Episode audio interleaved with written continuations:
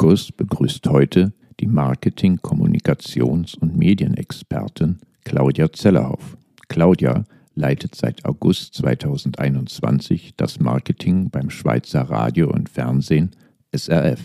Bis 2009 war sie in verschiedenen Funktionen für die ProSiebenSat.1 Media AG in Berlin tätig, zuletzt als Marketingleiterin für Sat.1. 2010 ging sie zum Red Bull Media House in Salzburg, um anschließend von 2010 bis 2015 beim TV-Sender Joiz in Zürich einzusteigen. Als Mitglied der Geschäftsleitung und Head of Marketing war sie maßgeblich am Aufbau des crossmedialen Jugendsenders beteiligt. Claudia studierte Betriebswirtschaftslehre in Regensburg und Berlin, lehrte und forschte am Marketing-Lehrstuhl der Technischen Universität Berlin und promovierte dort zum Thema geschlechtsbezogene Produktpositionierung.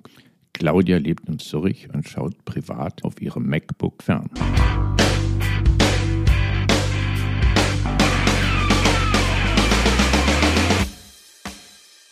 Claudia, ich freue mich sehr, dass du bei uns bist. Vielen Dank für die Einladung. Ich freue mich, hier zu sein. Bevor wir tief in das Thema Medien, TV, Streaming einsteigen, wie immer unsere Einstiegsfragen. Und die erste Einstiegsfrage, die ist der Klassiker, da musst du durch, ist, was ist deine Lieblingsmarke oder hast du eine Lieblingsmarke? Ja, ich habe eine Lieblingsmarke, sogar eine Schweizer Lieblingsmarke, das ist Freitag. Sowohl persönlich als auch als Marketingfrau finde ich die einfach großartig. Persönlich, ich habe seit 30 Jahren eine Freitag-Tasche, die habe ich jetzt meinem Sohn vererbt, der die immer noch total cool findet. Und als Konsumentin oder als Kundin, jedes Mal, wenn ich mit Freitag in Berührung komme, ja, bestätigt mich total in dem Bild, was ich von ihnen habe. Das Nachhaltige, das Einzigartige. Und ich finde jetzt auch aus Marketingperspektive, die setzen es perfekt um. Also nicht nur kaufen, sondern auch leihen, reparieren, tauschen. Ich finde, die machen das wirklich großartig. Ja, und vor allen Dingen haben sie vor 30 Jahren damit angefangen. Da haben andere noch nicht mal gewusst, wie man irgendwie zirkulär definiert. Und spielen das ja auch ganz offen. Die sagen, ja, wir sind nachhaltig, zirkulär sind wir noch nicht. Die Plane lässt sich noch nicht recyceln, aber das sind wir auch dran. Also ich finde sie wirklich super. Ich weiß nicht, ob du das kennst, das Tinder für Taschen bei Freitag. Nein, also ich könnte meine 30-jährige Tinder-Tasche dort auf die Plattform geben und die gegen ein anderes Modell quasi eintauschen. Okay. Also oder auch die letzte Aktion zum 30-jährigen Jubiläum mit der Kopie von Donnerstag von Migros und dieses Modell zu machen. Also ich finde, die machen auch super, marketingtechnisch super großartige Sachen. Ja. Wie sieht denn dein idealer Arbeitstag aus? Wie startet der ideale Tag und vielleicht auch wie endet er? Also ideal ist es, wenn ich mir einen Kaffee machen kann morgens und dann mit meinem Smartphone und dem Kaffee im Bett bin und dann so die üblichen verdächtigen Newsletter lese, aber wirklich in Ruhe und nicht irgendwie abhetzen muss zum Termin und mir vorher so einen Überblick verschaffen kann. Und der ideale Tag endet, wenn das, was auf meiner Liste war, zumindest zum kleinen Teil auch abgehakt werden konnte und dann vielleicht auch noch so, dass ich denke, oh super, haben wir gut gemacht.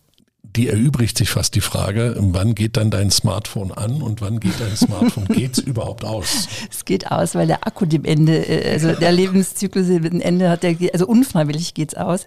Ich habe es wirklich eigentlich die ganze Zeit an, weil es auch mein Wecker ist, aber ich versuche wirklich mich zu disziplinieren und das dann abends auf leise zu stellen und dann nicht Instagram zu gucken, sondern es zu lesen. Sehr gut, damit bin ich nämlich bei meiner nächsten Frage.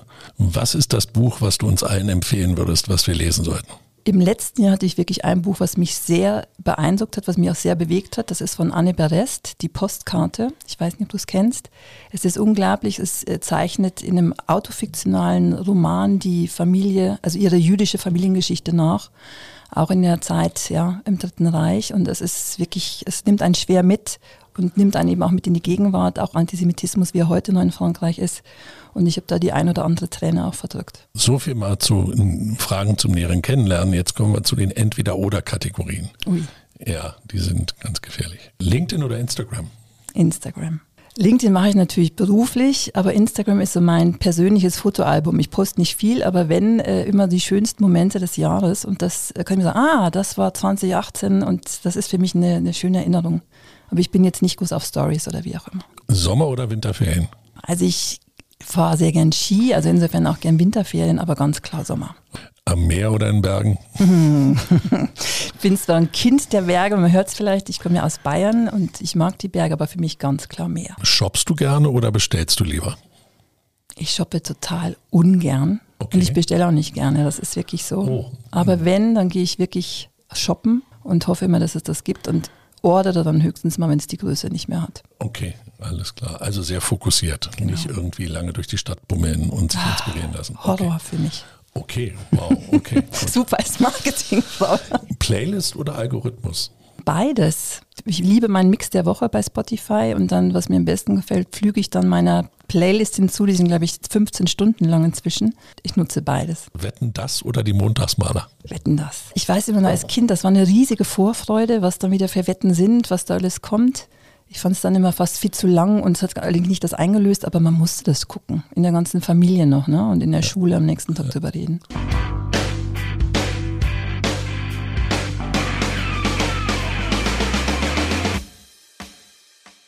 Ich freue mich, ins erste Thema einzuführen. Claudia, du bist ein versierter Kenner der Fernsehszene. Du hast in Deutschland in verschiedenen Positionen dich im Privatfernsehen getummelt. Du hast Marketing gemacht, du hast dich ums Produkt gekümmert.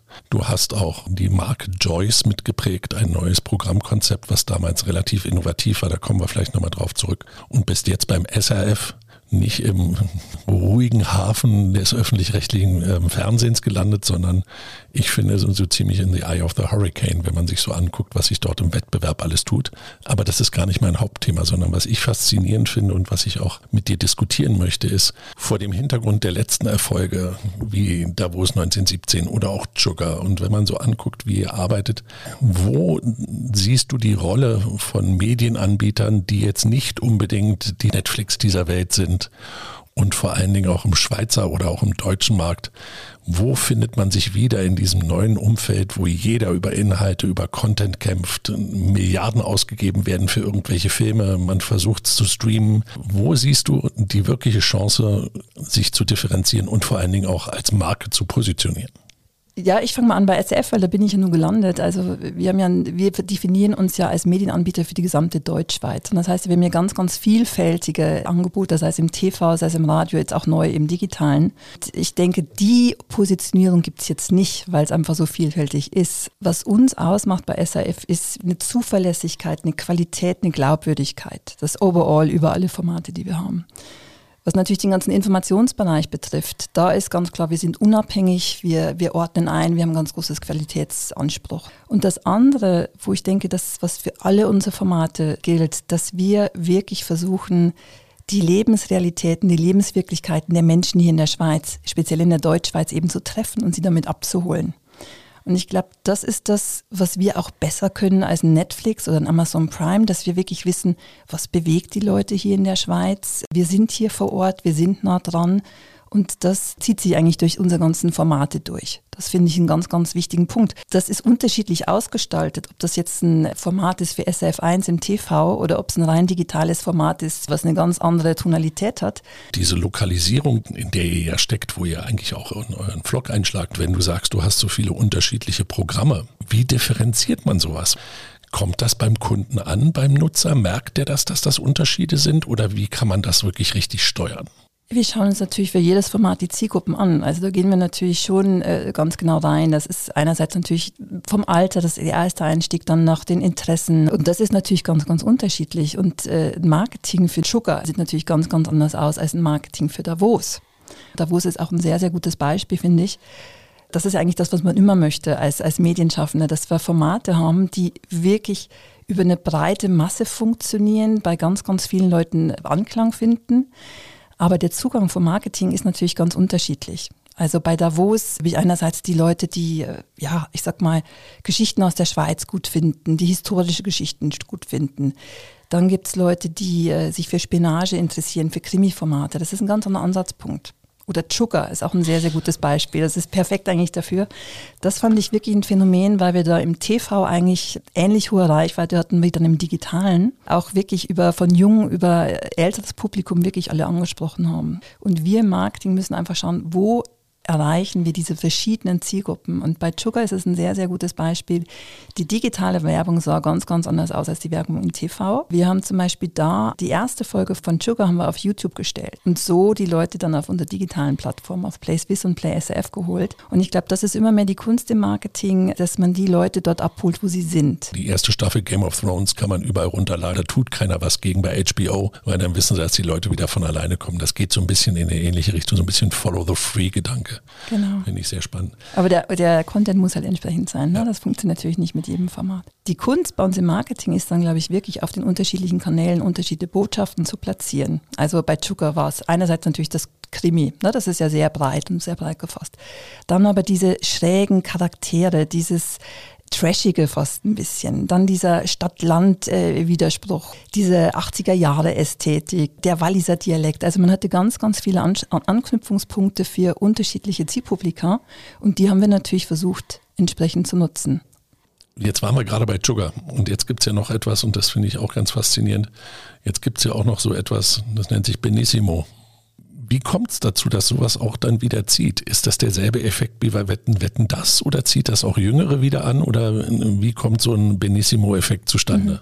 Also ich glaube, das ist auch der gleiche Effekt wie bei Wetten das, dieses Nostalgische, man sitzt da wieder zusammen vorm Fernseher und erinnert sich und das ist ja ein One-Off, das ist ein einmaliges Highlight.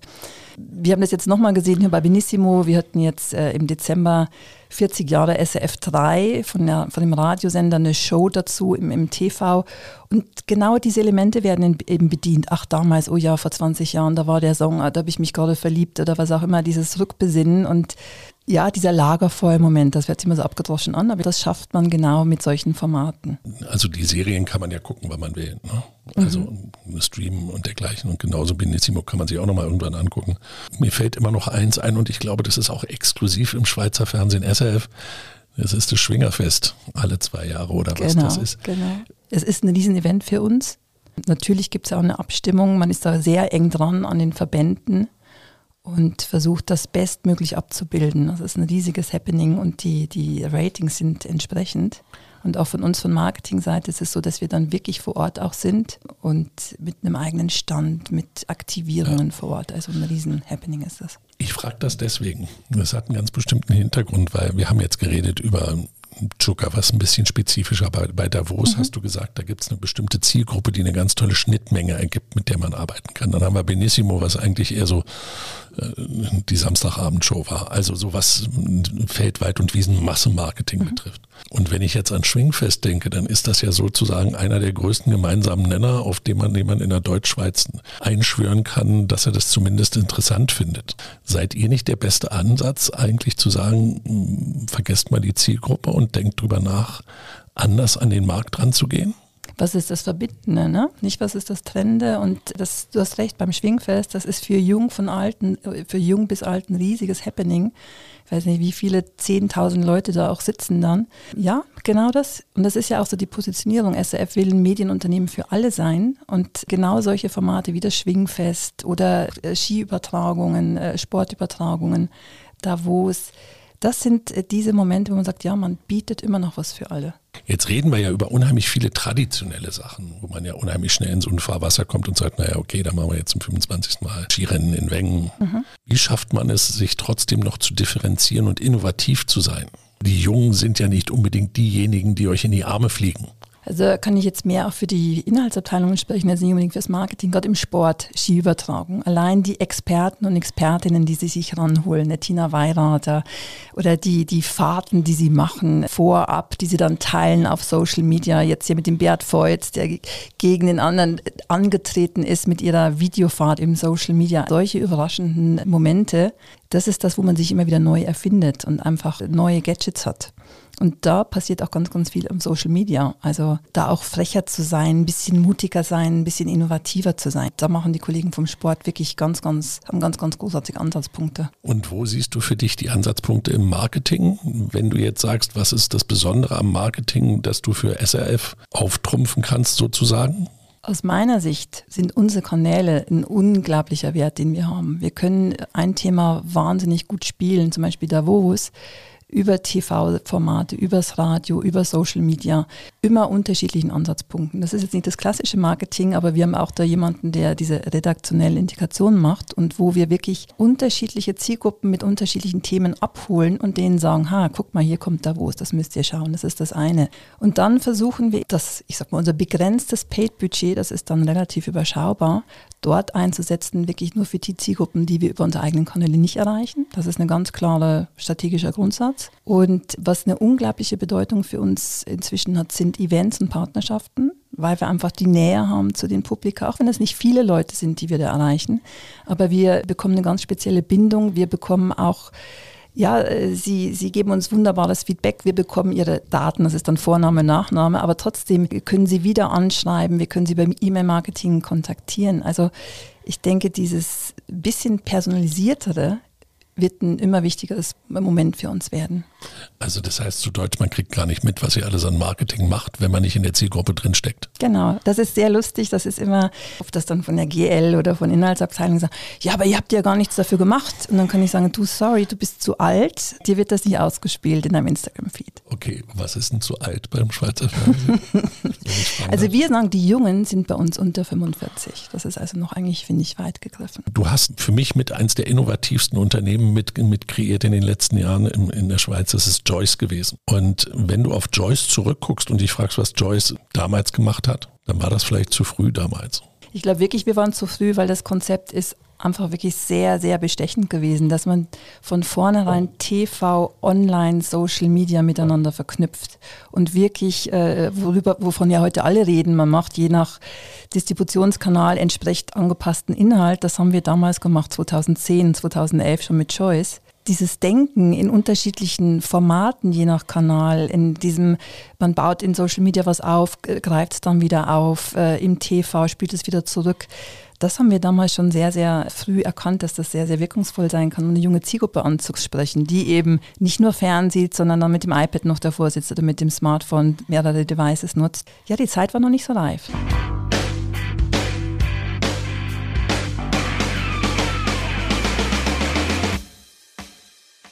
Ja, Markus, mich interessiert eine Sache.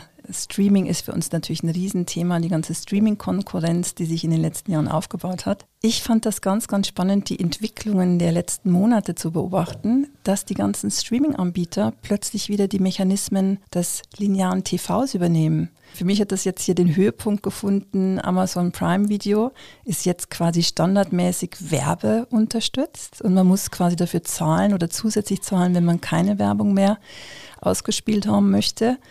Dann denke ich mir, wow, das ist ja eigentlich wie im klassischen linearen TV. Wie siehst du das denn? Ich gebe dir recht. Der Laie staunt, der Fachmann wundert sich, was sich da gerade abspielt. Ich denke, das konnte man über eine Weile schon beobachten, dass dieses reine Streaming, was so mit Netflix eben aufkam, wo man gesagt hat, die produzieren ihre eigenen Serien, die hauen immer einen Geilen raus, die haben immer eine neue Serie, die haben immer eine neue Idee, die gehen durch ihre Daten durch, die sind kreativ, dass das nur ein Zugang sein kann, mit dem sie wirklich arbeiten können. Ich glaube, dass das, was sich da gerade abspielt, ist eine Diskussion, die man bei fast allen Unternehmen findet, die so unheimlich unter Wachstum leiden, also die Wachstum bringen müssen. Die haben alle das Problem, dass sie da irgendwie exponentielle Wachstumszahlen zeigen müssen. Die konnte Netflix in den letzten Jahren nicht unbedingt zeigen. Und wenn du die jetzt alle der Orgelpfeifen richtig durchgehst, wenn du Netflix nimmst, wenn du Disney nimmst, wenn du Amazon Prime nimmst, dann sind die nicht da von ihrer Profitabilität und ihrem Erfolg und ihrem Marktanteil, wo sie eigentlich gerne wären. Das sieht man gerade zum Beispiel auch bei Disney, die ja auch extrem jetzt in dasselbe Thema reingehen. Und das Erste ist für mich so eine Reaktion, da wundert sich der Fachmann eigentlich nur, dass das nicht schon früher kam. Die gucken halt nach verschiedenen Revenue Streams. Und je mehr du wächst und je mehr du versuchst, irgendwie Ertrag zu generieren, desto langsamer wirst du, oder mit der Zeit wirst du immer langsamer im Wachstum. Also musst du dir neue Quellen suchen, von denen du wachsen kannst. Und das Simpelste ist halt, du gehst weg von deinem einen Revenue Stream, also dem Abo, und gehst hin und suchst es dir auf der anderen Seite und machst dann Audience Building und verkaufst dann quasi die Eyeballs, die dann auf der Serie sind. Und das sehen wir jetzt, glaube ich, gerade bei Amazon Prime, dass die anfangen, mit dem Werbefinanzierten sich quasi da in die Nähe zu begeben zu den anderen, die da im traditionellen Medienbereich unterwegs sind. Ich habe aber auch so ein bisschen noch ein anderes Gefühl. Gerade wenn ich mir Amazon Prime angucke, gehen die ja einen Sonderweg. Also die sind ja nicht nur jetzt mit ihren Streaming-Angeboten da unterwegs, sondern Reacher zum Beispiel, was man ja wohl geguckt haben muss. Ich habe noch nicht so viele Blutspritzen sehen wie in dieser Serie, außer bei Quentin Tarantino. Aber ich glaube, dass was die machen, eben auch in Deutschland zum Beispiel, indem sie hingehen und sagen, die Bundesliga eingekauft haben, dann haben sie Champions League-Rechte, glaube ich, gekauft. Mhm. Dann machen sie Thursday Night Football mit der NFL in den Vereinigten Staaten. Also die gehen in den Live-Bereich hier rein. Wir haben eben über Schwingerfest geredet oder dergleichen. Die suchen sich also eine völlig neue Baustelle, wo sie sich von den anderen Streaming-Diensten differenzieren können, indem sie sagen können, wir haben Live-Angebote, und ziehen damit die Audience bei sich rauf. Und das finde ich spannend, dass da also jemand hingeht und sagt, wir versuchen schon eine Differenzierung hinzukriegen. Aber meinst du nicht, dass das über die lange Sicht dann die anderen wieder genauso machen, dass sie genauso nachziehen? Und für mich aus Marketing-Sicht finde ich es spannend, wie ja, positioniert man sich dann und wie grenzt man sich dann auch von den TV-Anbietern ab? Es ist ja nicht nur jetzt das Live-Event und der Sport. Früher war es bei Netflix viel, viel mehr Originals. Die lizenzieren das jetzt auch für andere Plattformen. Also es vermischt sich immer mehr. Ich habe das Gefühl, die ganzen TV-Anbieter entwickeln sich in die gleiche Richtung mit ihren Playern, mit ihren Mediatheken oder auch jetzt Streaming-Plattformen. Das soll ja auch immer mehr in diese Richtung gehen. Wie kann man sich überhaupt noch positionieren und wie kann man sich abgrenzen? Es wird unüberschaubar momentan. Du weißt nicht mehr, wo du was gucken kannst. Die New York Times hat jetzt eine Rubrik, was man unbedingt bei Netflix noch gucken sollte, bevor es dann vom Sender runtergeht Ende des Monats. Das finde ich eine ganz tolle Rubrik, weil es einfach sagt, so ein Sommerschlussverkauf. Was ich glaube, was man unterschätzt hat, ist, dass dieser Wettbewerb noch lange nicht am Ende ist. Man hat ja früher immer, oder über dieses Plattformgeschäft redet man ja immer und sagt, the winner takes all, dass es einen gibt, der diese Plattform dominieren wird, weil er die meiste Audience generiert, weil er das beste Angebot hat, mit dem Henne-Ei-Problem am besten klarkommt und diese Moderation dieser Plattform am besten hinkriegt. Wenn ich so rangehen würde, gibt es einen ganz klaren Gewinner und auf den guckt gar keiner, der ist YouTube. Mhm. Weil YouTube also nur wirklich eine offene Plattform ist. Wenn ich aber hingehe und dann, und das finde ich, versteht man immer falsch, ob ich jetzt Amazon Prime bin oder ob ich Netflix bin oder ob ich Disney bin. Ich bin ja eigentlich ein vertikal integrierter Anbieter. Ich bin ja eigentlich einer, der meine eigenen Serien nach vorne bringen will. Und damit kannst du gar nicht das anbieten, was die anderen haben. Du steckst also mitten in so einer, ja, du steckst in einer Falle drin, die auf der einen Seite heißt, entweder du wirst eine Riesenplattform und lässt alles zu oder du hast deine exklusiven Inhalte, mit denen du spielen kannst. Das kennt Amazon aus ihrem Kerngeschäft. Ich glaube aber nicht, dass die Antwort sein kann, dass man da jetzt versucht, immer mehr TV zu machen. Das muss ich auch noch ausspielen und herausfinden. Ich finde den Schritt sehr spannend und glaube auch, dass der in der nächsten Zeit von anderen auch nochmal gegangen wird. Mhm. Und da wird auch irgendeiner kommen und wird wahrscheinlich noch eine eigene Art von Sportart selbst kreieren und versuchen, das auf seiner Plattform anzubieten. Es gibt so den ersten schrägen Vermutungen in Sachen irgendeines schrägen Fußballspiels, was da in Spanien wohl ganz gut funktioniert, aber da weiß ich nicht, welche Plattform das übernimmt. Aber wenn du dir das anguckst, du siehst auch einen Abnutzungseffekt bei den Nutzern. Also auf der einen Seite siehst du den Abnutzungseffekt, dass Pay-TV einfach extrem in den letzten 10 Jahren, glaube ich, 20% Marktanteil eingebüßt hat und der wirklich an diese Streaming-Plattformen gegangen ist. Das Erste. Das Zweite ist, und das ist eine Studie in Deutschland gewesen, wo sie in den letzten Wochen mal geguckt haben, wie entwickeln sich denn die illegalen Plattformen, also die illegalen Streamingdienste? Und die sind zum ersten Mal seit der Pandemie wieder gewachsen. Also anscheinend gibt es irgendwie eine Unzufriedenheit der Kunden mit dem, was auf den Plattformen stattfindet.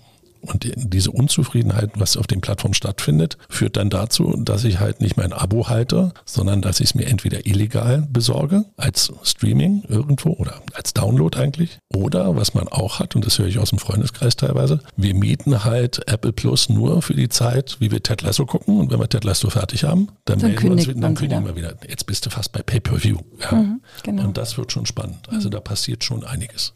Ich glaube, es gibt auch eine Entwicklung, dass sich das Publikum, die Zuschauer, überfordert fühlen und dass diese Fast-Channels, die ja jetzt auch extrem wachsen, das ist ja auch, glaube ich, eine logische Konsequenz. Und man sagt, ich gucke einfach, was kommt auf dem Kanal und lass mich einfach wieder berieseln. Ich will mich jetzt gar nicht entscheiden. Naja, ich meine, das ist Kundenbindung at its best. Ne? Du nimmst, was du kriegst, weil du halbwegs zufrieden bist und sagst, hier, komm, musst du sowieso nichts anderes gucken. Ich bin mal gespannt, ob das durchgeht, weil ich bin mir nicht sicher, ob wirklich ein mittelmäßiger Generative AI generierter Content wirklich derjenige ist, den ich gucken will, weil dann bist du auf Traumschiff-Niveau. Ich glaube, der Kunde sucht dann schon nochmal andere Sachen, die er sich da angucken will. Wahrscheinlich gibt es wirklich eine Konsolidierung, ne? Also das ist so meine These. Das glaube ich auch.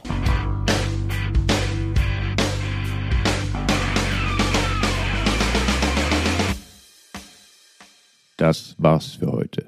SRF bietet ein breites Angebot von innovativen und traditionellen Formaten an, welches von Qualitätsserien wie Tschugger und Davos 1917 über ein Benissimo-Revival bis hin zu Live-Übertragungen von Sportveranstaltungen wie dem Schwingfest oder dem Skirennen in Wengen reicht. Wie lassen sich solche unterschiedlichen Formate an ein Publikum vermarkten, das alle Menschen umfasst, die in der Schweiz leben und sich vor einen Bildschirm setzen können? Der Streaming-Anbieter Amazon Prime reichert sein Angebot mit Werbespots an und setzt zunehmend auf Live-Übertragungen von Sportevents. Die linearen TV-Anbieter wie ARD, RTL oder SRF bauen hingegen ihre Mediatheken aus. Werden die Angebote aller Bewegtbildanbieter bis hin zur totalen Austauschbarkeit konvergieren, heißt der Gewinner am Ende YouTube? Falls ihr mehr zu diesen Fragen wisst als Claudia und Markus, könnt ihr auf unseren LinkedIn- und Instagram-Channels eure Weisheiten mit uns und der restlichen Marketing-Community teilen. Die Links findet ihr in den Shownotes. Zudem befinden sich dort auch Links zu verschiedenen Quellen, die Auskunft zu den heute diskutierten Themen geben. Auf Wiederhören!